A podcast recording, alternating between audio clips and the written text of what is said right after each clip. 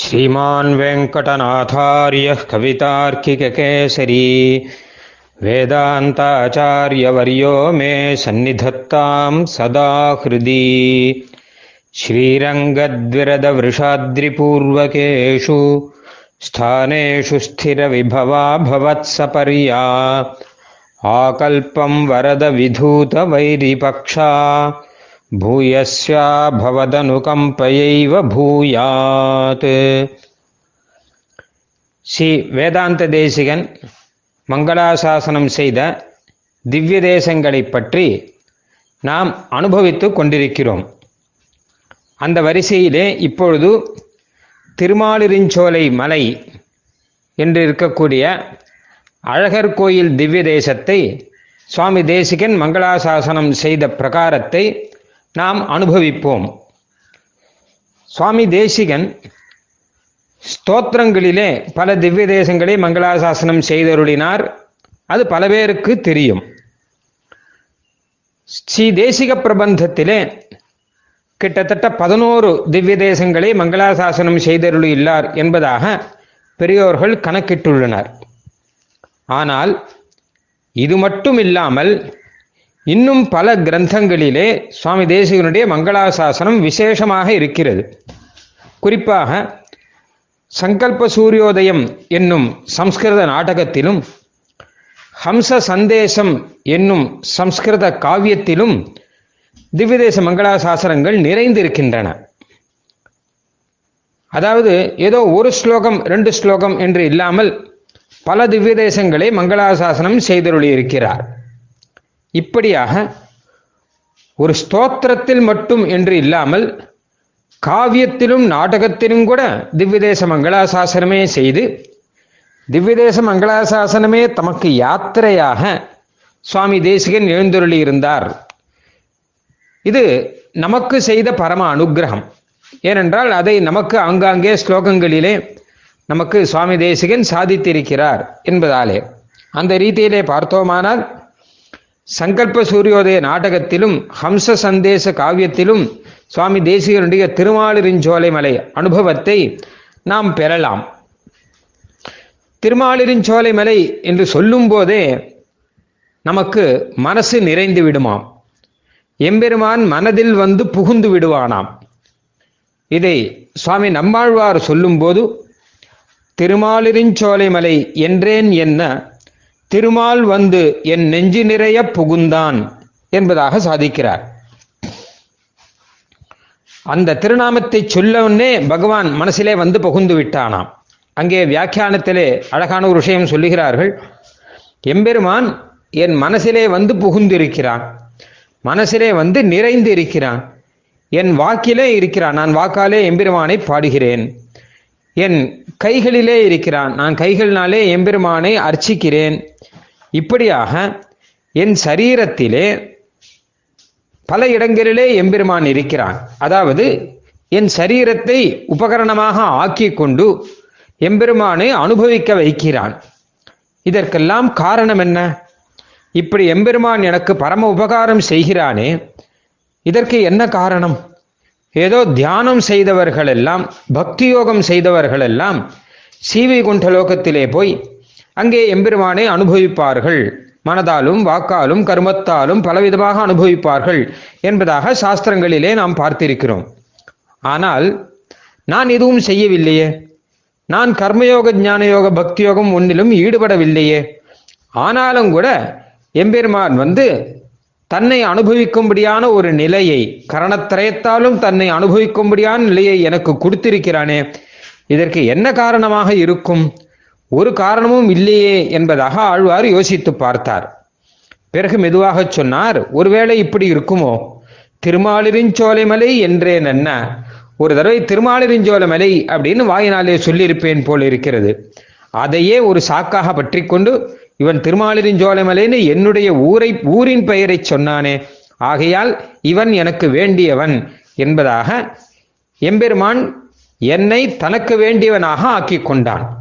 பிறகு தனக்கு உரியவனாக ஆக்கி கொண்டான், தன்னை அனுபவிப்பவனாக, தனக்கு போக்தாவாக என்று சொல்லலாம், அல்லது போக்கியமாக என்றும் கூட சொல்லலாம். அப்படி என்னை எம்பெருமான் ஆக்கி கொண்டானே. அப்ப இதுதான் காரணமா? இது போய் ஒரு காரணமாக சொல்லுவதா?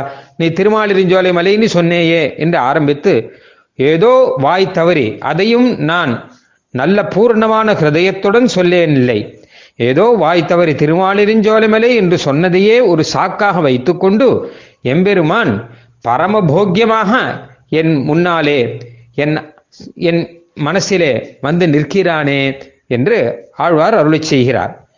அந்த ரீதியிலே இந்த திருமாலிருஞ்சோலை மலை திவ்ய தேசத்துக்கே பெருமை உண்டு, எம்பெருமானுக்கும் பெருமை உண்டு. அதையெல்லாம் சுவாமி தேசிகனும் அதே ரீதியிலே அனுபவிக்கிற ஒரு அழகை நாம் இப்பொழுது பார்க்க போகிறோம். முதல் ஸ்லோகமாக சங்கல்ப சூரியோதயத்திலே இருக்கக்கூடிய ஸ்லோகம். அக்ரே பஸ்ய விருஷாச்சலம் க்ஷிதிபிருதாம் அக்ரியம் யதக்ரே ஹரேஹே மஞ்சீரோதகமா பிபர்த்தி மகதீம் மந்தாகினி சம்பதம் நிருத்யச்சந்தன கந்தவாக நியத வியாலோல சூடாடவி சாகா தாடித சந்திரமஸ்சுத சுதா தாராபி சம்வர்த்திதம். அங்கே தன்னுடைய மனசை குறித்து சுவாமி தேசிகன் அருளை செய்வதாகத்தான் வரும். அதாவது மனோரதம் என்கிற தேரிலே ஏறி விவேகன் என்பவன் போகிறான் என்பதாக ஒரு நாடகத்தினுடைய கதை. அப்போ அந்த தேரிலே ஏறி இப்படி ஒவ்வொரு ஊராக போய்கொண்டிருக்கிறான், எங்கே போய் தியானம் பண்ணலாம் என்பதாக, தியானம் பண்ணுவதற்கு ஏற்ற இடம் இது என்பதாக பூலோகத்திலே பார்த்து கொண்டு போகிறான். அப்பொழுது எதிர்க்கே திருமாலிருஞ்சோலை மலை தெரிகிறதாம். அதை பார்த்து சொல்லுகிறார், அக்ரே பஸ்ய, நேரே எதிரே பார், ருஷாச்சலம், அங்கே திருமாலிருஞ்சோலை மலை இருக்கிறதே, க்ஷிதிபிருதாம் அக்ரியம் யதக்ரே ஹரேஹே, ஹரேஹே விருஷாச்சலம் என்று வைத்துக் கொள்ளலாம், அதாவது திருமாலிருஞ்சோலை என்று அர்த்தம். க்ஷிதிபிருதாம் அக்ரியம், மலைகளுக்கெல்லாம் சிறந்ததாக, மலை அரசனாக இங்கே திருமாலிருஞ்சோலை மலை இருக்கிறதே, இது பார் என்பதாக மலையை காண்பிக்கிறார். எம்பெருமானை சேவிப்பதற்கு முன்னாடி அந்த திருமாலிருஞ்சோலை மலையை கண்ணாலே பார்த்துக்கொள், அதாவது அதை சேவித்துக்கொள் என்பதாக இங்கே முதல்ல ஆரம்பம். இந்த ஸ்லோகத்தில் பிறகு கூட எம்பெருமானுடைய பெருமை இல்லை, அந்த திருமாலிருஞ்சோலை மலையினுடைய பெருமை தான் இந்த ஸ்லோகம் பூர்த்தியாகவே இருக்கிறது. அங்கே மந்தாகினி சம்பதம்னு கங்கைக்கு நிகராக நூபுர கங்கை என்னும் நதி ஒன்று ஓடுகிறது அப்படின்னு அந்த நதியினுடைய அழகை வர்ணிக்கிறார். அப்பொழுதும் அக்ரேபஸ்ய விருஷாச்சலம் என்று சொன்னபடியினாலே திருமாலிருஞ்சோலை மலையே மிக உயர்ந்ததாக இங்கே சுவாமி தேசிகன் சொன்னதுக்கு மூலம் என்ன என்றால், சுவாமி நம்மாழ்வார் அப்படியே சாதிப்பதுதான். திருமாலிருஞ்சோலை மலையை பற்றிய ஒரு அழகான திருவாய்மொழி கிளரொளி இளமை என்பதாக இருக்கிறது. அதில் அழகாக சாதிக்கிறார், சதிரிளமடவார் தாழ்ச்சியை மதியாது அதிர்குரல் சங்கத்து அழகர்த்தம் கோயில் மதிதவழ் குடுமி மாலிருஞ்சோலை பதியது ஏத்தி எழுவது பயனே என்பதாக, திருமாலிருஞ்சோலை மலை இருக்கிறது அதையே ஏத்தி எழுவது, அதையே ஸ்தோத்திரம் செய்யுங்கள். நமக்காக ஆழ்வார் உபதேசம் செய்வது என்ன என்றால், நீங்கள் எம்பெருமானை சேவிப்பது இருக்கட்டும், அந்த அழகர்த்தம் கோயில், அழகர் கோயிலாக இருக்கிறதா, அதாவது அழகர் என்னும் திருநாமத்தையுடைய எம்பெருமானுடைய கோயில் அது, அதனால அழகர் கோயில் என்பதாகவே திருநாமம், அங்கே இருக்கக்கூடிய எம்பெருமானுக்கு அழகர் என்று திருநாமம் நமக்கெல்லாம் தெரியும், அதனால அழகர் கோயில் என்பதாக அந்த திவ்ய தேசத்துக்கே பெயர். அப்போ நீங்க அங்க போங்கோங்கிற, நம்மை அங்கே போங்க மாத்தமல்ல, பதியது ஏத்தி எழுபது பையனை ஸ்தோத்திரம் பண்ணுவதாக இருந்தால் எம்பெருமானை ஸ்தோத்திரம் பண்ணுவதற்கு முன்னர் அந்த திருமாலிருஞ்சோலை மலையை ஸ்தோத்திரம் பண்ணுங்கள் அப்படிங்கிற. ஏன்னு கேட்டா, அழகர் என்னும் திருநாமத்தையுடைய எம்பெருமானுக்கு கோயில் அது, அது திருக்கோயில், அது எம்பெருமான் இருக்கக்கூடிய கோயில் அது, அப்புறம் எம்பெருமானுக்கே பிராபியமாக இருக்கக்கூடிய இடம். அப்படின்னா எம்பெருமானை விட மிகுந்த போக்கியமான இடம் என்பதாக அர்த்தம். யாருக்கு? நமக்கு. சுவாமி தேசிகன் இப்படியானால் அந்த அமலநாதபிரான் வியாக்கியானத்திலே சாதிக்கும் போது தன்னிலும் சீரியதான திருக்கோயில் ஆழ்வார் என்பதாக சாதிக்கிறார். ஸ்ரீ ரங்கநாதன் திருக்கோயில் ஆழ்வாரை விபீஷனுக்கு கொடுத்தாராம். அப்போ தன்னை கொடுப்பதை காட்டில் மிக விசேஷம் அந்த திருக்கோயில் ஆழ்வாரை கொடுத்ததாம். அப்படியே விமானத்தோட பிரணவாக்கார விமானம்ங்கிறது மிகுந்த பிரசித்தமாயிற்று. பிரபத்தே பிரணவாக்காரம் பாஷ்யம் ரங்கமிவாபரம் பரஸ்ய பிரம்மணோ எத்திர சேஷித்வம் ஸ்புடமீட்சித்தேன்னு அதற்காக மங்களாசாசனங்கள் உண்டு. அப்படிப்பட்ட விமானத்தையே விபீஷண ஆழ்வானுக்கு எழுந்துருள பண்ணி கொடுத்தான் பெருமான் என்பதாக அங்கே அழகாக சொல்வார்கள். அப்போ தன்னிலும் சீரியதான என்று சொல்லுகிறார். திருக்கோயில் ஆழ்வார்ங்கிறது எம்பெருமானை விட எங்களுக்கு மிகவும் போக்கியமாக இருக்கிறது, அந்த கோயிலையே நாங்கள் சேவிப்போம் என்று சொல்லுகிறார். அந்த ரீதியிலே இங்கே ஆழ்வார் அது மாத்திரம் இல்லை, திருமலை அதுவே அடைவது திறமே அப்படின்னு, திருமலை அதுவே அடைவது திறமேன்னு அதையே சொல்ற. திருமாலிருஞ்சோலை மலைக்கு போகணும், மலமரு மதிசேர் மாலிருஞ்சோலை வலமுறை எய்தி மறுவுதல் வலமே, அதாவது திருமாலிருஞ்சோலை மலை இருக்கே திருமலை, அதையே வலம் செய்யுங்கள், அதையே பிரதட்சணம் செய்யுங்கள், இதுதான் வலம். வலம்னா பலம்னு அர்த்தம். இதுதான் நமக்கு பலமானது, இதுதான் நாம் செய்யத்தக்கது என்பதாக அங்க பாசுரங்களிலே ஆழ்வார் பாடியது திருமாலிருஞ்சோலை மலையைத்தான். அழகரை கூட பெரிதாக ஒன்றும் பாடவில்லை என்று பார்க்கிறோம். அதையே பின்பற்றி சுவாமி நம்மாழ்வார் போன ரீதியிலே இங்கே சுவாமி தேசிக்கனும் அக்ரே பஸ்ய விருஷாச்சலம் க்ஷிதிபிருதாமக்ரியம். மலை அப்படின்னால் இதுதான் சிறந்த மலை, இதுதான் திருமலை. மற்றதெல்லாம் ஏதோ பெரிய மலையா இருக்கலாம், ஆனால் எம்பெருமான் இருக்கக்கூடிய மலையாக இருக்கிறபடினாலே, எம்பெருமானை சேர்ந்த மலையாக இருக்கக்கூடியபடினாலே இதுதான் திருமலை என்று சொல்ல முடியும் என்பதாக சாதிக்கிறார். இங்கே மஞ்சீரோதகமாபிபர்த்தி மகதீம் மந்தாகினி சம்பதம், எம்பெருமானுடைய சிலம்பு ஆறு நூபுரகங்கை என்பதாக சொல்லக்கூடிய திருப்பாதத்திலே இருக்கக்கூடிய சிலம்பிலிருந்து வந்த ஆது நூபுர கங்கை அது இருக்கிறது.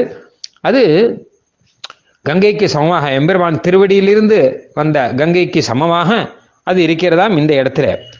அதில் ஒரு அழகான ஒரு வர்ணனை, நிருத்யச்சந்தன கந்தவாகனியத வியாலோல சூடாட்டவி சாகா தாடித சந்திரமச்சுத சுதா தாராபி சம்வர்ஜிதம் அப்படின்னு. ஆச்சரியமான காட்டு, அந்த திருமாலிருஞ்சோலை மலையிலே இருக்கக்கூடிய சந்தன மரங்கள், அந்த மரங்களுடைய வாசனையை சுமந்து கொண்டு காற்று வீசுகிறதாம். அப்பொழுது அதனாலே அந்த காற்றினாலே அடிக்கப்பட்டு மலையின் உயரத்திலே மேலே இருக்கக்கூடிய மரங்கள் எல்லாம் வேகமாக இங்கோதும் இப்படியும் அப்படியுமாக தன் கிளைகளை அசைக்கின்றன.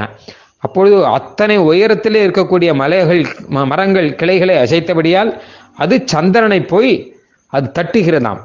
அப்போ சந்திரன் முழுக்க அமிர்தமயமாக இருக்கிறபடினாலே, சந்திரனை தட்டினபடினாலே அந்த அமிர்த பிந்துக்கள் எல்லாம், அமிர்த திவளைகள் எல்லாம் திருமாலிருஞ்சோலை மலையிலே விழுந்து விட்டனவாம்.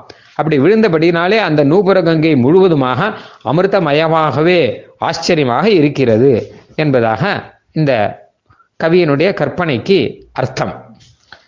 இதில் 2-3 சாராம்சங்கள் சாதித்திருக்கிறார்கள். அதாவது எம்பெருமான் எப்படி பரம போக்கியமோ, எம்பெருமானுடைய திருமலை எப்படி பரம போக்கியமாக இருக்கிறதோ, அந்த மாதிரி அந்த திருமலையில் இருக்கக்கூடிய நூபுர கங்கை என்னும் அருவி கூட பரமபோக்கியமாகவே இருக்கிறது அப்படிங்கிறார். அதுவும் நாம் அனுபவிக்க வேண்டும், அதுவும் பிராப்யம், அதுவும் மோட்சத்தை கொடுக்கும். என்னால் அமிர்த ரசத்தை கொண்டிருக்கிறதுன்னு சொன்னால் பல அர்த்தங்கள் உண்டு. அதில் அமிர்தம் அப்படின்னா சம்ஸ்கிருத்தில் தீர்த்தத்துக்கு கூட அமிர்தம் அப்படின்னு பெயர், அப்புறம் தேவர்கள் சாப்பிடக்கூடிய அமிர்தத்துக்கு கூட அமிர்தம் பெயர், அப்புறம் குறிப்பாக மோட்சத்துக்கு கூட அமிர்தம் பெயர். இந்த இடத்துல சுதா அப்படின்னு பதத்தை சொல்றார். சுதானா பரமபோக்கியம் என்பதாக அர்த்தம். எம்பெருமானை விட பரமபோக்கியமாக இங்க நூபுர கங்கை இருக்கிறது அப்படிங்கிறார்.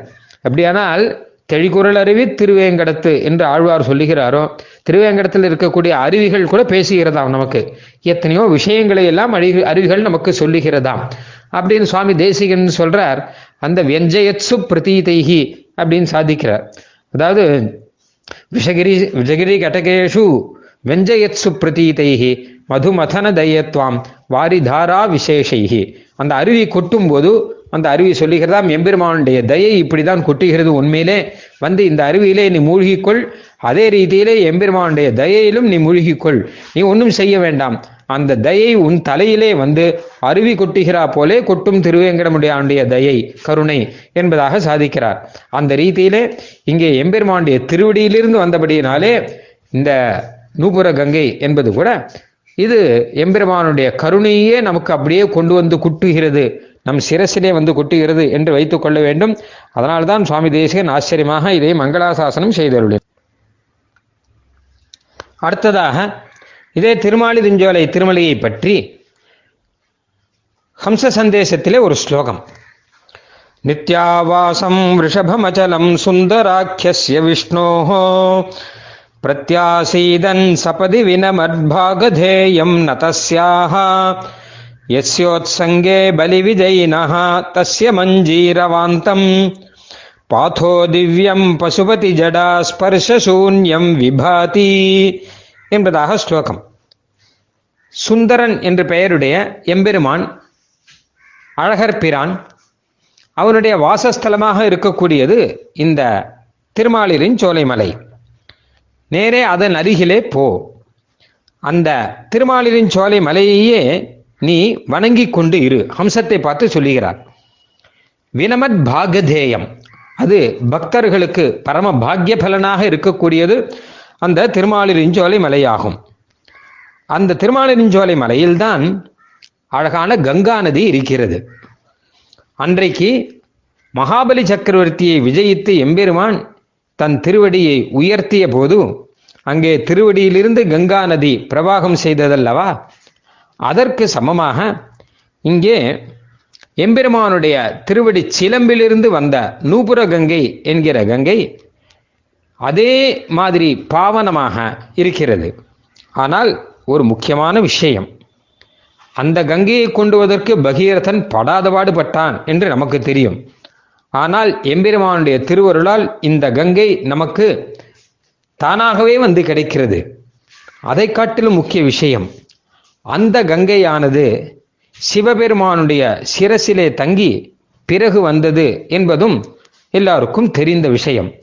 ஆனால் இந்த நூபுர கங்கையானது சிவபெருமானுடைய சிரசிலே தங்காமல் நேரிடையாக நம்முடைய சிரசிலேயே வந்து விழுகிறது. இந்த ஒரு பெருமை அதை காட்டிலும் இதற்கு அதிகம். பசுபதி ஜடா ஸ்பர்ஷ சூன்யம் விபாதி, அதாவது தேவதாந்தர சம்பந்தம் என்பது இதற்கு கிடையாது. தேவதாந்தர சம்பந்தம் கங்கைக்கு இருந்தாலுமே, அதாவது அந்த கங்கை வடநாட்டு கங்கை இருக்கிறது, அதை ஆழ்வார்கள் எல்லாம் பலவிதமாக பாடியிருக்கிறார்கள். புராணங்கள்லாம் ரொம்ப பிரசித்தம். சுவாமி நம்மாழ்வார், சுவாமி திருமங்கை ஆழ்வார் பாடியிருக்கிறார். அதுக்கப்புறமாக பெரியாழ்வார் ஆச்சரியமாக அதை பாடியிருக்கிறார். இப்படியாக ஆழ்வார்கள் பாடல் பெற்ற ஒரு அற்புதமான நதி அந்த வடதேசத்திலே இருக்கக்கூடிய கங்கை. கங்கை என்று சொன்னாலே போரும் என்பதாக பாடுகிறார். பெரியாழ்வார் சொல்லுகிறார், கங்கையில் குளித்திருந்த கணக்காமே அப்படிங்கிறார். அதாவது இந்த 10 பாட்டு சொல்றவர்களுக்கு என்ன பலன்னா, கங்கையில் ஸ்நானம் பண்ணா என்ன பலனோ அந்த பலன், கங்கைக்கு சமமாக எம்பெருமானிடம் ஸ்நானம் பண்ணக்கூடிய ஒரு பலன் என்பதாக அழகாக சொல்லுகிறார் அங்கே. ஆக அந்த கங்கையே எல்லா ஆச்சாரியர்களும் ஆழ்வார்களும் கொண்டாடும்படியாக இருக்கிறதே, அது சிவபெருமானுடைய தலையிலே பட்டு வந்தால் கூட அதை கொண்டாடுவதன் காரணம் என்ன என்றால், அதனாலே எம்பெருமானுடைய பெருமை தெரிகிறது. அதாவது அழகாக சொன்னால், பாகவதத்திலே அழகாக சொல்லுகிறார், கஸ்தர்ஹி லோகே பகவத் பதார்த்தா என்பதாக. சேஷம் புனா தென்னதமோ முகுந்தாத் கஸ்தர்ஹி லோகே பகவத் பதார்த்தா. எம்பெருமான் திருவடியை உயர்த்திய போது ஒருவர் தன்னுடைய கையிலிருந்து ஜலம் சேர்த்தார், ஒருவர் தன்னுடைய திருவடியிலே அந்த ஜலத்தை ஏற்றுக்கொண்டார், மற்றொருவர் அதே ஜலத்தை, அந்த திருவடியிலிருந்து விழுந்த ஜலத்தை தன் சிரசிலே ஏற்றுக்கொண்டார். ஆக கையிலிருந்து ஜலம் சேர்த்தவர், திருவடிக்கு ஆராதனமாக அதை ஏற்றுக்கொண்டவர், அதை சிரசிலே தீர்த்தமாக, அதாவது பெருமாள் தீர்த்தமாக ஏற்றுக்கொண்டவர் என்று 3 பேர் இருக்கிறார்கள் என்று சொல்லுகிறார். அதனாலே எம்பெருமானுடைய சீபாத தீர்த்தம்தான் இது. இதை அவர் முதல் தீர்த்தக்காரராக அவர் வாங்கி கொண்டிருக்கிறார் என்பது மட்டுமே கோயிலே நாம் பார்க்கிறோம். எப்படியானால் அர்ச்சகர் பெருமாளுடைய திருவடியிலே ஜலம் சேர்ப்பார், அப்போ அது பெருமாள் தீர்த்தமாக ஆகும். பிறகு அதை முதல் தீர்த்தக்காரர் வாங்கி கொள்வார், பிறகு மற்றவர்களுக்கு கிடைக்கும் இல்லையா. அந்த மாதிரி ரீதியில் இப்போ அர்ச்சகர் யார் என்று கேட்டால் பிரம்மதேவன் நான்முகன், அதை அர்ச்சிக்கப்படுபவர் எம்பெருமான் அவருடைய திருவடி. அதுக்கப்புறம் முதல் தீர்த்தக்காரராக வாங்கி கொண்டவர் சிவன், அதற்கப்புறம் நமக்கெல்லாம் அந்த தீர்த்தம் கிடைக்கிறது என்று கோயிலிலே இருக்கக்கூடிய கிரமத்திலே தான் இங்கே வந்திருக்கிறது. அங்கே சிவன் அந்த தீர்த்தத்தை வாங்கி கொண்டது என்பது தீர்த்தக்காரராக அவர் பிரதம ஸ்ரீவைஷ்ணவன் என்பதாக சுவாமி தேசிகன் சொல்வார். நம் பிரதம ஸ்ரீவைஷ்ணவன்னா முதல் தீர்த்தக்காரர் என்று கூட அர்த்தம் வைத்துக் கொள்ளலாம். அந்த ரீதியிலே அவர் வாங்கி கொண்டாராம். ஆனால் அது இருக்கட்டும். அதில் கூட சில பேர் சந்தேகத்தை கிளப்புகிறார்கள். என்ன என்றால், பசுபதி ஜடாஸ்பரிசம் என்று அவருடைய சடைமுடியோட தலை அது அந்த சம்பந்தம் வந்துவிட்டதே என்பதாக. ஆனால் இந்த திருமாலிருஞ்சோலை மலையிலே இருக்கக்கூடிய நூபுர கங்கை இருக்கிறது, இதற்கு அந்த மாதிரியான கேள்வி கூட எழுப்பவே முடியாது யாரும். ஆகையால் கங்கையை காட்டிலும் சிறந்தது என்று கூட சொல்லலாம் என்று சொல்லார். யஸ்யோத் சங்கே பலி விஜய் நகா தஸ்ய மஞ்சீரவாந்தம் பாதோ திவ்யம் பசுபதி ஜடா ஸ்பர்ஷ சூன்யம் விபாதி என்பதாக அந்த ஸ்லோகத்திலே சாதிக்கிறார். இங்கே எல்லாம் திருமாலிருஞ்சோலை மலையை அனுபவித்தது என்னும் போது அந்த திருமாலிருஞ்சோலையை முகமாக கொண்டு எம்பெருமானை அனுபவிக்கிறார் என்றுதான் அர்த்தம். அப்படியும் வைத்துக் கொள்ள வேண்டும். மலையும் பிராப்பியம், எம்பெருமானும் பிராப்பியம். ஆனால் எம்பெருமானை மங்களாசாசனம் செய்யவில்லை என்பதாக ஆகாது. ஆழ்வாரும் பாடியிருக்கிறார். அங்கே திருமலை எதுவே என்பதாக ஆழ்வார் சொன்னாலும் அந்த இடத்துல தாத்பரிய ரத்னாவளியிலே சுவாமி தேசிகன் சாதிக்கும் போது பூர்வாச்சாரியம் ஸ்ருதீனாம் சுப சவிதகிரி ஸ்தானத்தோ நிர்விவேஷ, அதாவது அதி சமீபவர்த்தியாய் சிரமகரமான திருமாலிருஞ்சோலை மலையை ஆழ்வார் கண்டு அனுபவித்தார் என்பதாக அங்கே சாட்சாத் சுவாமி சாதிக்கிறார். அதாவது நமக்கு சமீபத்தில், அதாவது திருமாலிருஞ்சோலை மலைக்கு என்ன விசேஷம் கேட்டால், எம்பெருமான் எங்கேயோ இருக்கக்கூடிய எம்பெருமான் அவன் நமக்கு சமீபத்தினாலே கிட்ட பக்கு நான் சேவிக்கும்படியா இருக்க வேண்டும் என்பதற்காக எம்பெருமான் தேர்ந்தெடுத்த இடம் இந்த திருமாலிருஞ்சோலை மலை என்பது. ஆக எம்பெருமானே ஒரு தேர்ந்தெடுத்து ஒரு இடத்திலே நமக்காக இருக்கிறான் என்றால் அந்த இடம்தானே நமக்கு பிராப்பியம் என்கிற தாற்பயத்திலே சாதித்திருக்கிறார்கள். எப்படி ஸ்ரீவைகுண்டலோகம் பிராப்பியம் என்று சொன்னால் எம்பெருமானை சேவிப்பதற்கு ஏற்றதாக அது பிராப்பியமாக இருக்கிறதோ, அந்த ரீதியிலே ஸ்ரீவைகுண்டலோகம் கூட போக வேண்டாம், திருமாலிருஞ்சோலை மலையே பரமப்பிராப்பியம் என்பதாக இருக்கிறது என்று தாற்பயம். அதைத் தொடர்ந்து ஒரு ஸ்லோகம் ஹம்ச சந்தேசத்திலே, ஈஷாதஸ்திராணி அதிகதவதாம் க்ஷத்ரியாணாம் பிரபாவாத் காராவாசஸ்மரணச்சகிதைஹி சிக்த சஸ்யான் பயோதைஹி என்பதாக ஆரம்பித்து இருக்கிறது. இது அந்த தேசத்திலே இருந்த மலையத்வஜன் என்கிற பாண்டிய தேசத்தை அரசனை பற்றியதான ஒரு ஸ்லோகம். அதாவது அரசனை பற்றியதில்லை, அங்கே நடந்த ஒரு சம்பவத்தை பற்றி ஒரு ஸ்லோகம் வருது. இந்த மலையத்வஜன் என்கிற ராஜாவானவன் புராண பிரசித்தமானவன். ஏன்னா இந்த க்ஷேத்திர மகாத்மியத்திலேயே அவனுடைய பெயர் இருக்கிறது. இவன் மலையிலே போய் தன்னுடைய வெற்றி கொடியை நாட்டினபடினாலே மலையத்வஜன் அப்படின்னு இவனுக்கு பெயர். நல்ல பக்தனாக இருந்தான். இவன்தான் தன்னுடைய புத்திரியான பார்வதி தேவியை அங்கே அந்த மதுரையில் இருக்கக்கூடிய சிவனுக்கு கல்யாணம் செய்து கொடுத்தார் என்பதாக சொல்வது. கல்யாணம் செய்து கொடுத்தார் என்றால் இவனுடைய புதல்விதான் அந்த பார்வதி, கல்யாணம் செய்து கொடுத்தது பகவான் அப்படின்னு புராணத்தில் இருக்கு. இவனுடைய எந்த சம்பவத்தை சுவாமி இங்கே சாதிக்கிறார்னா, இவன் பரமசிவனுடைய பக்தனாக இருந்தான். அவருடைய அனுகிரகத்தினாலே நிறைய அஸ்திரங்களை எல்லாம் பெற்றுக்கொண்டான். தபஸ் பண்ணி அதை வைத்துக்கொண்டு இவன் மேகங்களையே அடக்கினானான். ஒரு சமயம் இந்திரனுக்கும் இவனுக்கும் சின்ன ஒரு கலகம் வந்தபோது, இந்திரன் இவனுடைய தேசத்திலே மழை பெய்ய விட்டாமல் பண்ணின போது, இவன் அந்த பரமசிவன் கொடுத்த அஸ்திரங்களை கொண்டு மேகங்களை எல்லாம் அடக்கி தன் தேசத்திலே மழை பெய்ய வைத்தான் அப்படின்னு ஒரு சரித்திரம் இருக்கு. அதை பற்றியான குறிப்பை இங்கே சொல்லுகிறார் ஹம்ச சந்தேசத்திலே. ஏன்னா ஹம்சத்துக்கு அதை பற்றி தெரியணும் அப்படிங்கிறபடினால அந்த மாதிரியான பாண்டிய தேசத்தில் இருக்கு என்பதாக சொல்றார். இவன் அத்தனை மாதிரி விசேஷமானவன் என்பதாக தெரிகிறது. அந்த மாதிரி இவனுடைய புத்திரியான பார்வதி தேவியானவள், அதாவது பார்வதி தேவியினுடைய ஒரு அவதாரத்தில் இவனுடைய புத்திரியாக வந்தாள்.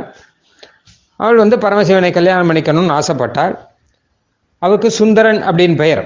அந்த பரமசிவன் இருக்காரு, அவருக்கு சுந்தரேஸ்வரர் அப்படின்னு தான் சொல்கிறாங்க அந்த ஊரில். அதனால் அவரை கல்யாணம் பண்ணி வைக்கும்போது கடைசியில் இவன் இல்லை. அந்த சமயத்தில் இவன் இல்லைன்னா இவனுடைய வாழ்வு முடிந்து போயிட்டது. அப்போ பெருமாள் தான் போய் கல்யாணம் பண்ணி வச்சார் அப்படின்னு இருக்கு. இதில் ஒரு அழகான விஷயம் என்ன கேட்டான்னா, அங்கே அழகப்பிரான் அப்படின்னு சொல்லிட்டு அங்கே பகவானுக்கு திருநாமம். ஆனால் அங்கே இருக்கிற சிவனுக்கும் சுந்தரர் அப்படின்னு தான் பெயர், பெருமாளுக்கும் சுந்தரர். சம்ஸ்கிருத சொல்கிறான் தான் சுந்தரன். சுவாமி தேசிகன் சுந்தராக்கியஸ்ய விஷ்ணோகம் அப்படின்னு சாதிக்கிறார். இதில் நாம் ஒரு விஷயம் அவசியம் கவனிக்கணும். அவருக்கு சுந்தரன் பெயர் வரத்துக்கு காரணம் என்ன, இவருக்கு சுந்தரன் பெயர் வரத்துக்கு காரணம் என்ன? அதை பற்றியான ஒரு சூச்சனை சுவாமி தேசியனுடைய ஸ்லோகத்தில் இருக்கு. அவர் அழகு அப்படின்னு பேர் வரத்துக்கு காரணம் என்ன, அழகன் அப்படின்னு அவருக்கு பேர் வரத்துக்கு காரணம் பார்வதி தேவியானவள் அவர் தான் எனக்கு அழகாக தெரிகிறார், அதனால் நான் அவரை விவாகம் செய்து கொள்ள வேணும் அப்படின்னு ஆசைப்பட்டார். பல இடங்களில் போய் பார்த்தாராம் பார்வதி தேவி. யார் தன்னை ஜெயிக்கிறாளோ, யார் தன் கண்ணுக்கு அழகாக இருக்கிறாரோ அவரை கல்யாணம் பண்ணிக்கணும் அப்படின்னு ஆசைப்பட்டார். அப்போ இவரை பார்த்த உடனே இவர் பார்வதி தேவியை ஜெயிச்சுட்டார். அதுக்கப்புறம் இவர் கண்ணுக்கு அழகாக இருந்தார் அப்படிங்கிறபடினால கல்யாணம் பண்ணிக்கிறார் அப்படின்னு இருக்கு. அப்போ என் கண்ணுக்கு அவர் அழகாக தெரிகிறார் அப்படின்னு அவர் சொன்னார் பார்வதி தேவி. இது லோகத்தில் நியாயமான ஒரு விஷயம். அதாவது என்ன கேட்டான்னா, லோகத்தில் இருக்கக்கூடிய கணவன் மனைவி அப்படின்னு இருக்கும்போது ஒருவர் கண்ணுக்கு மற்றொருவர் அழகாக தெரிவார் அப்படிங்கிறது தான் ஒரு பொதுவான ஒரு நியமம். இது ஒரு விதத்திலே கர்மாதீனம். இந்த நியமம் இருக்கிறபடினால தான் லோக யாத்திரையே நடந்துட்டு இருக்கு. இவர் அழகா தெரியல, வேற ஒருத்தர் அழகா தெரிகிறார் அப்படின்னா இருந்தா அது அபத்தமாயிடும். அந்த மாதிரி ரீதியில இல்லாமல் என் கண்ணுக்கு இவர் தான் அழகு அப்படின்னு பரஸ்பரம் தெரியணுமா. அந்த ரீதியில ஆனானப்பட்ட பார்வதி தேவிக்கே இவர் அழகா தெரிஞ்சபடினால இவர் சுந்தரர் என்பதாக சொல்றது அவரை. அப்படி பார்வதி தேவிக்கு அவர் அழகா தெரிஞ்ச மாதிரி இங்க திருமாலின் சோலையில இருக்கக்கூடிய நம் பெருமாள் இருக்கார் இல்லையோ, அவர் ஆண்டாளுக்கு அழகா தெரிகிறார். ஆண்டாள் அழகா வாயார சொல்றார், சுந்தர தோளுடையான் அப்படின்னு சொல்றார். அப்புறம் அழகப்பிரானார் என் நெஞ்சத்து அகப்பட தழுவி நின்று என்பதாக சாதிக்கிறார். இங்கெல்லாம் அழகப்பிரானார் அப்படின்னும் சுந்தர தோளுடையான் அப்படின்னும் அவர் வாயார நாச்சியாரானவர் இங்கே சாதிக்கிறார். அதுவும் இருக்கட்டும், இப்போ சுவாமி தேசிகன் சுந்தராக்கியஸ்ய விஷ்ணோஹோ அப்படின்னு சொல்லும்போது என்ன குறிப்பு இருக்குன்னு கேட்டால், ஒருவர் மற்றொருவருக்கு அழகாக தெரிவது அப்படிங்கிறதெல்லாம் கிட்டத்தட்ட சம்சாரத்திலே ஒரு நியத்தியிலே கர்ம நியத்தியிலே வரக்கூடியது. இது அதனால் தானே இவரவர்கள் அவர்களுக்கு அழகாக தெரிகிறான்னு சொல்லிட்டு தானே அவரவர்களை விவாகம் செய்து கொள்கிறார்கள் இதெல்லாம். ஆனால் எம்பெருமான் யாருக்கு அழகு அப்படின்னு கேட்டால் நிருபாதிக சௌந்தரியம், அதாவது யாருக்கு என்று இல்லாமல் எல்லாருக்கும் எல்லையில்லாத சௌந்தரியத்தை பிரசாதமாக கொடுக்கக்கூடியவன் எம்பெருமான் அப்படிங்கிறது தான். அதை பாஷ்யக்கார சௌந்தர்ய அப்படின்னு கத்தியத்தில் சொல்லும்போது பல குணங்களை சொல்லும்போது இப்போ சௌந்தர்யங்கிற ஒரு குணத்தை சௌந்தரிய லாவண்யா அப்படின்னு சாதிக்கிறார் இல்லையா. அந்த ரீதியில எம்பெருமான் சகல லோகத்துக்கும் சுந்தரன், ஒருவருக்கு என்று மாத்திரம் இல்லாமல் எல்லாருக்குமே சுந்தரன். புவன சுந்தர என்பதாக ருக்மிணி பிராட்டி சொல்லுகிறார் கண்ணனை சொல்லும்போது. புவன சுந்தரனா லோகத்துக்கெல்லாம் சுந்தரன் அர்த்தம், எனக்கு மாத்திரம் நீ சுந்தரன் அல்ல, நீதானே உலகத்துல மொத்தவே இருக்கும் சுந்தரன். இந்த லோகத்துல இல்ல, திரிபுவனத்துக்கும் இருக்கக்கூடிய எல்லா தேவர்களுக்கும் மொத்த பேருக்கும் உட்பட நீதான் சுந்தரன். அப்படிப்பட்ட உன்னை நான் ஆசைப்படுவதில் என்ன தப்பு அப்படிங்கிறார். சித்தம் அபத்திரபம்மே, என் மனசு ஈடுபடுறது அதுல என்ன தப்பு, நீ பூன சுந்தரனாச்சே. அதாவது வேற ஒருவனுக்கு சுந்தரனாக தெரிவதை வேற ஒருவர் ஆசைப்படக்கூடாது. ஆனா மொத்த பேருக்கும் பொதுவான சுந்தரன் நீ, அதனால நான் உன்னை ஆசைப்படுவதில் தப்பு கிடையாது என்பதாக அங்கே ருக்மிணி பிராட்டியார் ஒரு சந்தேசம் அனுப்புகிறார். அது மட்டுமல்ல, இன்னொரு அர்த்தம் புவன சுந்தர அப்படின்னா புவனத்துக்கெல்லாம் சுந்தரன் மாத்திர அர்த்தம் இல்லை, புவனமே உன்னால்தான் சுந்தரமாக இருக்கு என்பதாக அர்த்தம். உலகத்தில் எதுக்கு அழகு இருக்கோ அந்த அழகை கொடுக்கக்கூடியவனே எம்பெருமான் தான். எம்பெருமானுடைய அழகுனால்தான் அது அழகா இருக்கு. சூரியன் பிரகாசிக்கிறான், சந்திரன் பிரகாசிக்கிறான் அப்படின்னா எதனால அப்படின்னு கேட்டா, எம்பெருமானுடைய பிரகாசத்தினால்தான் சூரியனும் சந்திரனும் பிரகாசிக்கிறான் என்பதாக வேதம் சொல்லுகிறது. ந தத்ர சூரியோ பாதி ந சந்திர தாரகம் நேமா உத்யுதோ பாந்தி குதோயம் அக்னிஹி தமேவ பாந்தம் அனுபாதி சர்வம் தஸ்ய பாசா சர்வமிதம் விபாதி என்பதாக வேதம் சொல்லுகிறது. அந்த மாதிரி லோகத்துல பிரகாசம்னு எதுக்கு இருக்கோ அதுக்கு பிரகாசத்தை கொடுக்கிறவன் எம்பெருமான், லோகத்துல சக்தின்னு எதுக்கு இருக்கோ அதுக்கு சக்தியை கொடுக்கிறவன் எம்பெருமான், லோகத்துக்கு ஞானம்னு எதுக்கு இருக்கோ அதுக்கு ஞானத்தை கொடுக்கிறவன் எம்பெருமான். அந்த மாதிரியான லோகத்துல சௌந்தரியம்னு எங்க இருக்கோ அதுக்கு அந்த சௌந்தரியத்தை கொடுக்கிறவனும் எம்பெருமான் தான். அதனால புவனத்தையே சுந்தரமாக ஆக்கக்கூடியவன் சுந்தரர்கள் அப்படின்னு யார் யார் யார் யாரை வேண்டுமானாலும் சொல்லட்டும், அவர்களையெல்லாம் அப்படி சுந்தரர்களாக ஆக்கினவன் நம் எம்பெருமான். அப்படிங்கிறபடினால நிருபாதிக சௌந்தரியம், சகல பேருக்கும் சுந்தரமாக இருக்கக்கூடியவன் எம்பெருமான் அப்படிங்கிறது இதுல இருந்து தெரியுது. அதை வச்சுருந்தான் எம்பெருமானுக்கு சுந்தரன்னு திருநாமம். அது அத்தனை பொருத்தமாக இந்த எம்பெருமானிடம் நாம் சேவிக்க முடியும் அப்படிங்கிறது தான் சுவாமி தேசிகன் சுந்தராக்கியஸ்ய அப்படிங்கிறார். சுந்தரன்னு திருநாமம் இருக்கே, இது ஏதோ ஒரு திருநாமம் நினைச்சிட வேண்டாம். அவனுக்கு மட்டுமே இருக்கக்கூடிய ஒரு திருநாமம், நமக்கெல்லாம் இருக்கக்கூடிய பெயர் அப்படிங்கிறது ஏதோ கூப்பிடுவதற்காக பெயர். சுந்தரன் பெயர் வச்சுவா, நம்ம இதில் கூட சுந்தரராமன் இப்படி எல்லாம் பெயர் வைத்துக் கொள்ளுண்டு. அப்படின்னா அவர் அழகா இருக்கணும்னு நிர்பந்தம் இல்லை, அழகா இருக்கலாம். ஆனால் அது பெயருங்கிறது கூப்பிடறதுக்காக வச்ச பெயர், ஒரு சங்கேதத்துக்காக வச்ச பெயர். அதனுடைய அர்த்தத்தை தேடி பார்க்க வேண்டிய அவசியம் இல்லை நாம். ஆனால் இங்கே அந்த மாதிரி கிடையாது. இந்த சுந்தரன் அப்படிங்கிற திருநாமம் எம்பெருமானுக்கே மிக மிக பொருந்தும் என்னும்படியாக இருக்கக்கூடிய திருநாமம். அதனால்தான் விஷ்ணோஹோம் அப்படின்னு போட்டார். ரெண்டு அர்த்தம் இதில். சுந்தராக்கியஸ்ய அப்படின்னு தேசியன் முதல்ல சொச்ச சுந்தரர் அப்படின்னா இவர் அழகர் மலையில் இருக்கிற அழகரை சொல்கிறாரா இல்லை சுந்தரேஸ்வரர் சொல்கிறாரா அப்படின்னு சந்தேகம் வரைச்ச விஷ்ணுஹோம் அப்படின்னு சாதிச்சார்னு ஒன்று. இன்னொன்று, அந்த விஷ்ணுஹோன்னு சொல்கிறபடினால விஷ்ணுவுக்கு தான் இது பொருந்தும் அப்படிங்கிற அர்த்தத்தில் வரும். அதாவது இந்த அழகர் இருக்கட்டும், அழகர் மலையில் இருக்கிற அழகர் இருக்கட்டும், சுந்தரன் சொல்லப்படக்கூடியவர் விஷ்ணு தானே, பகவான் விஷ்ணு தானே, சீமன் நாராயணன் தானே. அப்படி சுந்தரன் என்பதாக நிருபாதிக சௌந்தரியத்தோடு கூட வேத சாஸ்திரங்களிலே சொல்லப்படக்கூடிய பகவான் விஷ்ணு வந்திருக்கக்கூடிய இடம் இந்த திருமலை அப்படின்னு அதனுடைய தாற்பயம். அதே மாதிரிதான் ஸ்ரீமத் ராமாயணத்தில் கூட சுந்தரகாண்டம் அப்படின்னு பெயர் வைத்ததுக்கு பல காரணங்கள் சொல்வார்கள். சுந்தரகாண்டம் இதுக்கேன் பெயர் வைத்தார்கள்? ஏன்னா அயோத்தியா காண்டம், பாலகாண்டம், ஆரண்ய காண்டம், கிஷ்கிந்தா காண்டம் அப்படின்லாம் சொல்ற மாதிரி அந்தந்த இடத்துல நடக்கிற, காட்டில் நடந்த அரண்ய காண்டம், அயோத்தியில் நடந்த அயோத்தியா காண்டம், கிஷ்கிந்தில் இருந்தால் கிஷ்கிந்தா காண்டம். அப்போ லங்காவில் நடந்த விபவம் தான் சொல்கிறது. இப்போது ஆஞ்சநேயர் போய் பார்த்துட்டு வந்தார்னு அப்போ லங்கா காண்டம் அப்படின்னு தானே சொல்லணும் அப்படின்னு கேட்பார்கள். ஆனால் சுந்தரகாண்டம்னு ஆச்சரியமான திருநாமம் இருக்குது இந்த காண்டத்துக்கு. அதுக்கு என்ன காரணம் அப்படின்னா, சுந்தரன் அப்படின்னா எம்பெருமான் ஸ்ரீராமன் தான் சுந்தரன். அவனுடைய சௌந்தரியத்தில் தானே சூர்பனகை கூட மோகிச்சு போகிறார்.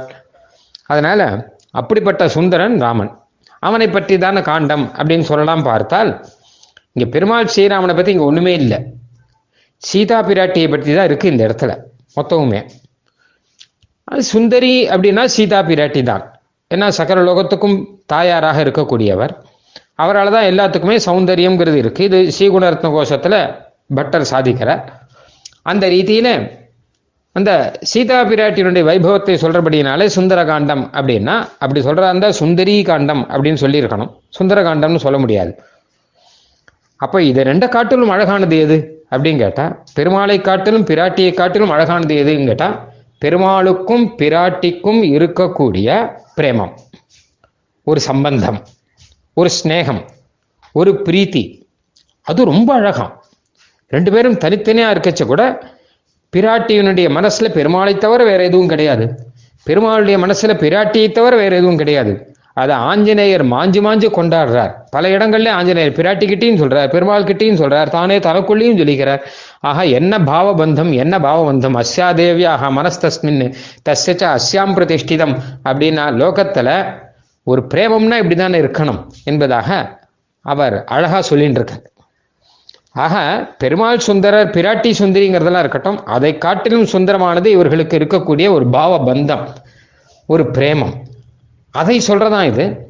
அதனால சுந்தரகாண்டம் அப்படின்னா அப்படி அது சுந்தரம்னு விசேஷிச்சு சொல்றதுக்கு காரணம் என்ன அப்படின்னு கேட்டால், அந்த மாதிரியான ஒரு பாவ பந்தம், சம்பந்தம், பிரேமம் அப்படிங்கிறது இருக்கோ, இதுதான் ஜீவாத்மாவுக்கும் பரமாத்மாவுக்கும் இருக்க வேண்டிய பந்தம். இது அது ஒரு உதாரணமாக தானே பிராட்டி அங்கே வந்திருக்காருன்னு சுவாமி தேசிகன் கூட சாதிக்கிறார்.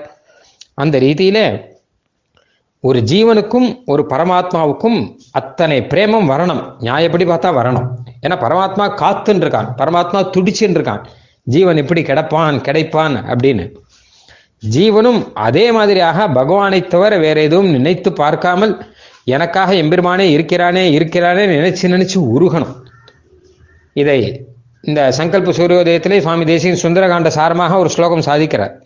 அதில் இந்த விஷயம் எல்லாம் இருக்கு. லங்காருத்த விதேகராஜதனையான் நியாயேன லாலப்பியதே அப்படின்னு அழகாக சாதிக்கிறார். அந்த ரீதியிலே அந்த பிரேமத்தை சொல்றபடியினாலே அது சுந்தரகாண்டம் என்பதாக ஒரு நிர்வாகம், பல அர்த்தங்கள் சொல்வார்கள், அதில் இது ஒரு நிர்வாகம். அதனால அந்த ரீதியிலே ஜகத்து மொத்தமும் பிரேமம் வைக்கக்கூடிய அளவு சுந்தரனாக இருக்கக்கூடியவன் எம்பெருமான். எல்லாருடைய சுந்தரமான பிரேமத்துக்கும் உரியனானவன் எம்பெருமான். அதற்கு சாட்சியாக அவன் திருமாலிருஞ்சோலை மலையிலே எழுந்தருளி இருக்கிறான் அப்படிங்கிறது தான் இங்கே இந்த ஸ்லோகத்திலே சுவாமி தேசிகன் தரக்கூடிய ஒரு சந்தேசம். அடுத்ததாக திருமாலிருஞ்சோலை மலை அழகப்பிரான் பற்றிய ஒரு அழகான ஸ்லோகம், சுவாமி தேசிகன் சாதித்த ஸ்லோகம், இங்கே சங்கல்ப சூர்யோதயத்திலே இருக்கக்கூடிய ஸ்லோகம். त्वया दृष्टस्तुष्टिं भजति परमेष्ठी निजपदे वहन्मूर्तिरष्टौ विहरति मृडानी परिबृढः बिभर्ति स्वराज्यं वृषशिखरि शृंगारि करुणे सुनासीरो देवासुरसमरनासीर सुभटः. எம்பெருமானே, திருமாலிருஞ்சோலை மலை பெருமானே, உம்முடைய கடாட்சத்தை பெற்று ஸ்ரீ பிரம்மதேவனானவன் தன்னுடைய சத்தியலோகத்திலே ஆச்சரியமாக இருக்கிறான். உம்முடைய கடாட்சத்தை பற்று பார்வதி தேவியான சிவபெருமானானவன் 8 மூர்த்திகளோடு கூட பிரகாசிக்கிறான். உம்முடைய கடாட்சத்தை பெற்று இந்திரன் தேவர்களுக்கு முன்னிலையிலே நின்று கொண்டு அசுரர்களை எல்லாம் ஜெயித்து ஆனந்தமாக ஆட்சி செய்கிறான். இப்படியாக சகல தேவர்களுக்கும் நீர் அனுகிரகம் செய்து கொண்டு இருக்கிறீர் என்பதாக ஸ்லோகத்தினுடைய அர்த்தம். அங்கே எம்பெருமானுடைய கருணையை பாடுகிற மாதிரியாக இந்த ஸ்லோகம் இருக்கு. அப்போ பரம கருணையோடு கூட அவர்களுக்கெல்லாம் அந்தந்த ஸ்தானத்தை கொடுத்து அவர்களுடைய பெருமையை காப்பாற்றி கொடுத்தோம். ஸ்தானத்தை கொடுத்தா மாத்திரம் போராது, இந்திரனுக்கு ஒரு பதவியை கொடுத்தால் அந்த பதவிக்கான பெருமை இருக்கொல்லையோ, அந்த பெருமையையும் பெருமாளே காப்பாற்றி கொடுக்குறாராம். இல்லாட்டா அசுரர்களால் அலோகலப்பட்டு இவன் பெருமை குறைந்து போகும். அப்படி இல்லாமல் உம்முடைய கடாட்சம் பெற்றபடினால்தான் அந்தந்த ஸ்தானத்திலே அவர்கள் பெருமையோடு நிற்கிறார்கள் என்பதாக இந்த ஸ்லோகத்துக்கு அர்த்தம். இதுவும் எல்லா தேவர்களுமே இங்கு வந்து சேவிப்பார்கள் திருமாலிருஞ்சோலை மலையிலே என்பதாக புராணங்கள்லாம் கூட இருக்கக்கூடிய விஷயம் இது. இங்கே ஆழ்வாரும் சொல்லும்போது திருமாலிருஞ்சோலை மலை யானே யானே ஆகி திருமாலிருஞ்சோலையானே ஆகி செழுமூ உலகும் தன் ஒருமா வயிற்றினுள்ளே வைத்து ஊழியூடி தலையளிக்கும் திருமால் என்னை ஆளுமால் சிவனும் பிரமனும் காணாது அருமாலைது அடிபரவ அருளை ஈந்த அம்மானே என்பதாக பிரம்மன் சிவன் முதலானவர்கள்லாம் இந்த எம்பெருமானை சேவித்துக் கொண்டிருக்கிறார்கள் என்று சாதிக்கிறார். அங்கே அருளை இந்த அடிபரவ அருளை இந்த அம்மானே அப்படின்னு ஆழ்வார் சொல்றத அடியொற்றி அருள்னு அந்த கருணையை பாடுகிறார் இல்லையா. அதனால்தான் விபர்த்தி ஸ்வராஜ்யம் விருஷசிகரி சிங்காரி கருணே அப்படின்னு எம்பெருமானே உன்னுடைய கருணையை பற்றி கொண்டுதான் பிரம்மா சிவன் இந்திரன் முதலானவர்கள்லாம் வாழ்வு பெறுகிறார்கள் அப்படின்னு இந்த அர்த்தத்தை தான் சுவாமி தேசிகன் எனக்கு சாதிக்கிறார். இதை பிள்ளான் சாதிக்கும் போது பிரம்மருத்ராதிகளால் அனவரதம் அபிஷ்டுத சரணயுகளாய் தத் சமீகித பலப்பிரதனாய் சர்வேஸ்வரனாயிருந்த திருமாலிருஞ்சோலையான் எனக்கு அப்படின்னு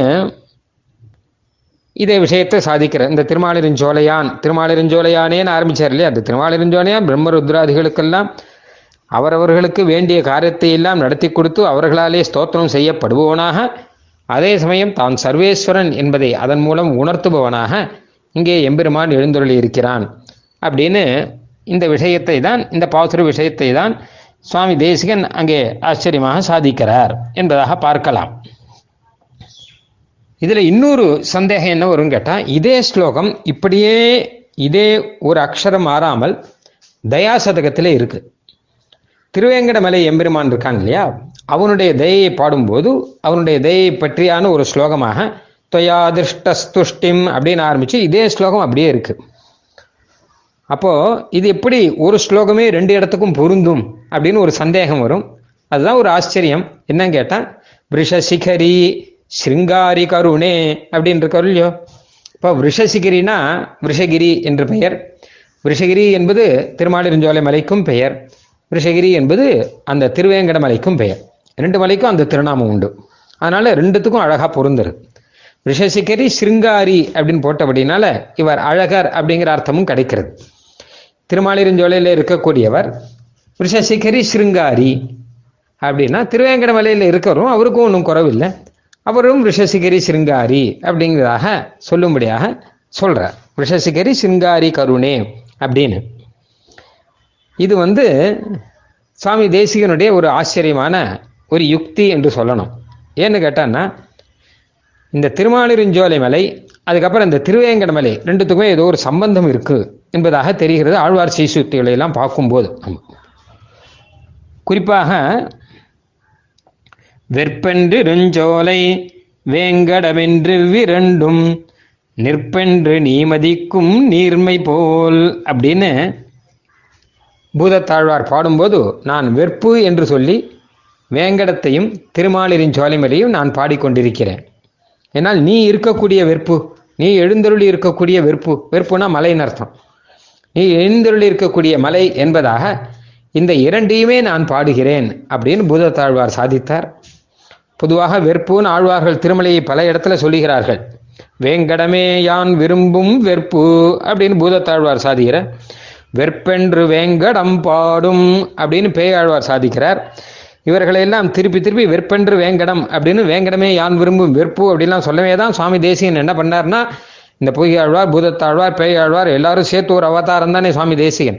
அதனால அவர் விண்ணவரும் மன்னவரும் விரும்பும் வெற்பு வேங்கட வெற்பு என விளங்கும் வேத வெற்பே அப்படின்னு இவர்கள் பாணியிலேயே வேங்கட வெற்பு வேத வெற்பு அப்படின்னு அந்த திருமலையை அப்படியாக ஸ்தோத்திரம் செய்தார் பிரபந்தத்திலே அப்படின்னு நாம் பார்க்கிறோம்.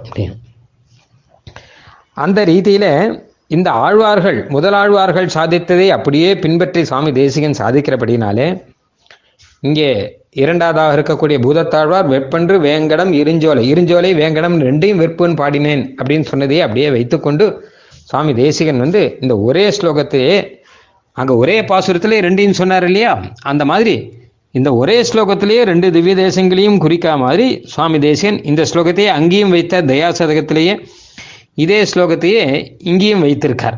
இந்த இடத்துலையும் ரெண்டுக்கும் ஒரே அர்த்தம்தான். தயா திருஷ்டஸ்துஷ்டிம் பஜதி பரமேஷ்டி நிஜபதே. அது மாத்திரம் இல்லை, அழகாக பார்த்தோம்னு வச்சுக்கோங்களேன், இந்த ரெண்டுத்துக்குமே திருமலை அப்படின்னு பேர் உண்டு. திருவேங்கடமலைக்கு திருமலைங்கிற பேர் ரொம்ப பிரசித்தம். இந்த திருமாலிருஞ்சோலை மலையும் ஆழ்வார் திருமலை தான் சொல்கிறார். திருமலை அதுவே அடைவது தீரமே அப்படிலாம் பார்த்தோம்னா இங்கேயும் திருமலை அப்படின்னு தான் சொல்கிறார். இப்போ ரெண்டுத்துக்கும் திருமலை திருமலையும் தானே. அப்போ ஒரு மலையை சொன்னால் கூட இந்த திருமலை இந்த ரெண்டையும் சொன்னதாக தான், வெறுமை திருமலை நம்ம சொன்னோம்னு வச்சுக்கோங்களேன், அப்போது இது ரெண்டு திருமலையுமே குறித்த மாதிரி ஆகும். அந்த திருமலையில் தேவர்கள்லாம் நிற்கிறார்கள் அப்படிங்கிறது நன்னாவே தெரியும். பிரம்மாதி தேவர்கள்லாம் அங்கே சேவிக்கிறார்கள் என்பது என்றும் கடிக்கமல நான்முகனும் கண் மூன்றத்தானும் அடிக்கமல மிட்டேந்தும் அங்கு அப்படிங்கிறார். எங்கு அப்படின்னா, சென்று வணங்குமினோ சேனுயர் வேங்கடத்தை நின்று வினைகெடுக்கும் நீர்மையால் அப்படின்னு. எல்லாரும் திருவேங்கடத்துக்கு போய் சேவிங்கள், ஏன்னா பிரம்மா முதலான தேவர்கள், பிரம்மாவும் சிவனும் எல்லாருமே அங்கேதான் வைந்து கொண்டிருக்கிறார்கள். அதுவும் இல்லாமல் வானவரை காப்பான் மலை அப்படின்னு, வேங்கடவே விண்ணோர் தொழுவதும் மெய்மையால் வேங்கடமே மெய்வினை நோய் தீர்ப்பதும் வேங்கடமே தானவரை வீழ தன்னாழி வடை தொட்டு வானவரை காப்பான் மலை அப்படின்னு சொல்லும்போது திருவேங்கடமலைக்கு எத்தனை விஷயம் சொல்றார். வேங்கடமே விண்ணோர் தொழுவதும் வேங்கடமே மெய்வினை நோய் தீர்ப்பதும் வேங்கடமே வானவரை காப்பதும்னு இப்படின்னு சொல்றாரு இல்லையோ. அதனால்தான் இதை வச்சுட்டுதான் சுவாமி தேசிகன் கடுவினையர் இருவினையும் கடியும் வெற்பு தின்னமிது வீடென்ன தெரியும் வெப்பு தெளிந்து வரும் தீர்த்தங்கள் செறிந்த வெற்பு விண்ணவரும் மன்னவரும் விரும்பும் வெற்பு அப்படின்னு இதை அடிப்படையாக வைத்து சுவாமி தேசிகன் சாதித்தார் அப்படிங்கிறத அந்த திருமலையில பார்க்கிறோம். அப்போ சுவாமி தேசிகனுடைய திருவுள்ளம் என்ன தெரியுதுன்னு கேட்டால், திருமலைன்னு சொன்னா இப்ப இந்த மலை அந்த மலை ரெண்டும் ஆயிடுத்தோ.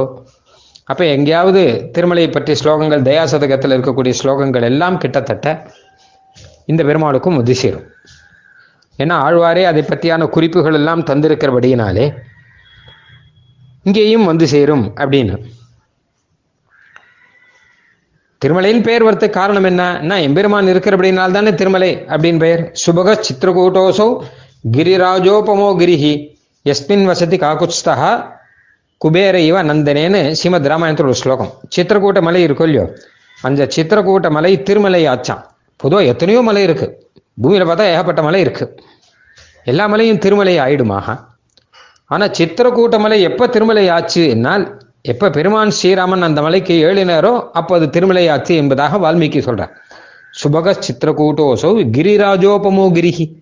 கிரிராஜன் இவர், சித்திரகூட்டங்கிறவர் கிரிகளுக்கெல்லாம் சிரேஷ்டமான கிரிராஜனாக இருக்கார், திருவேங்கடமலை போல இருக்கார் அப்படின்னார். ஏன்னா எம்பெருமான் வந்தருள்னபடியினாலே அப்படிங்கிறார்.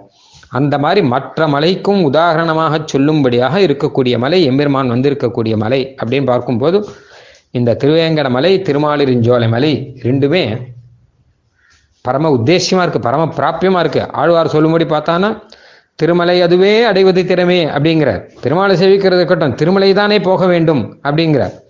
அங்க பார்த்தா திருவேங்கட மலையில சொல்லிச்ச ஒன்றுமே தோட நம்வினை ஓயுமே அப்படிங்கிறார்.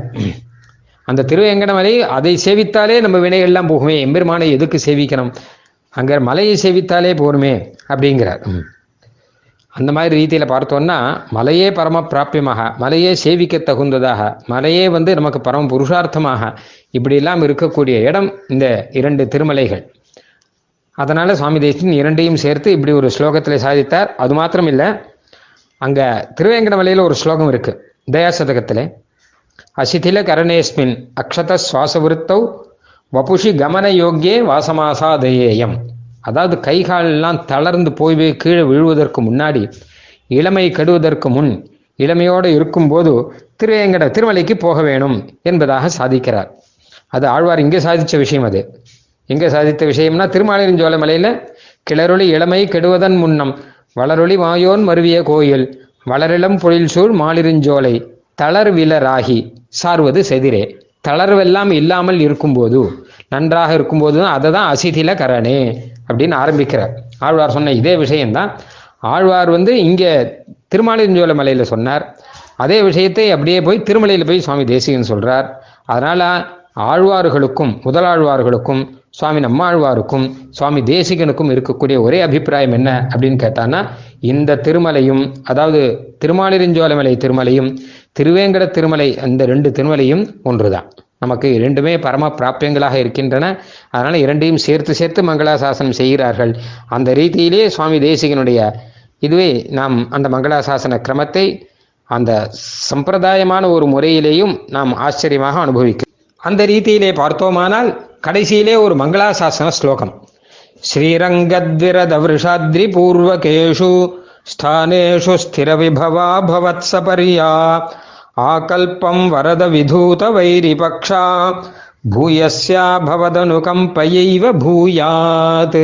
எம்பெருமானே, உம்முடைய அனுகிரகத்தினாலே எல்லா திவ்ய தேசங்களிலும் குறைவில்லாமல் திருவாராதனங்களும் திரு உற்சவங்களும் நடத்தி கொண்டிருக்க வேண்டும் என்பதாக பிரார்த்திக்கக்கூடிய ஸ்லோகம் இது. அற்புதமான ஸ்லோகம், நாம் தினமும் சொல்ல வேண்டிய ஸ்லோகம் இந்த ஸ்லோகம். ஏன்னா சகல திவ்ய தேசத்துக்கும் சேர்த்து ஒரே மங்களாசாசனமாக இருக்கக்கூடிய ஸ்லோகம் இது. அதில் 3 திவ்ய தேசத்துடைய பெயர் சாதித்திருக்கார்.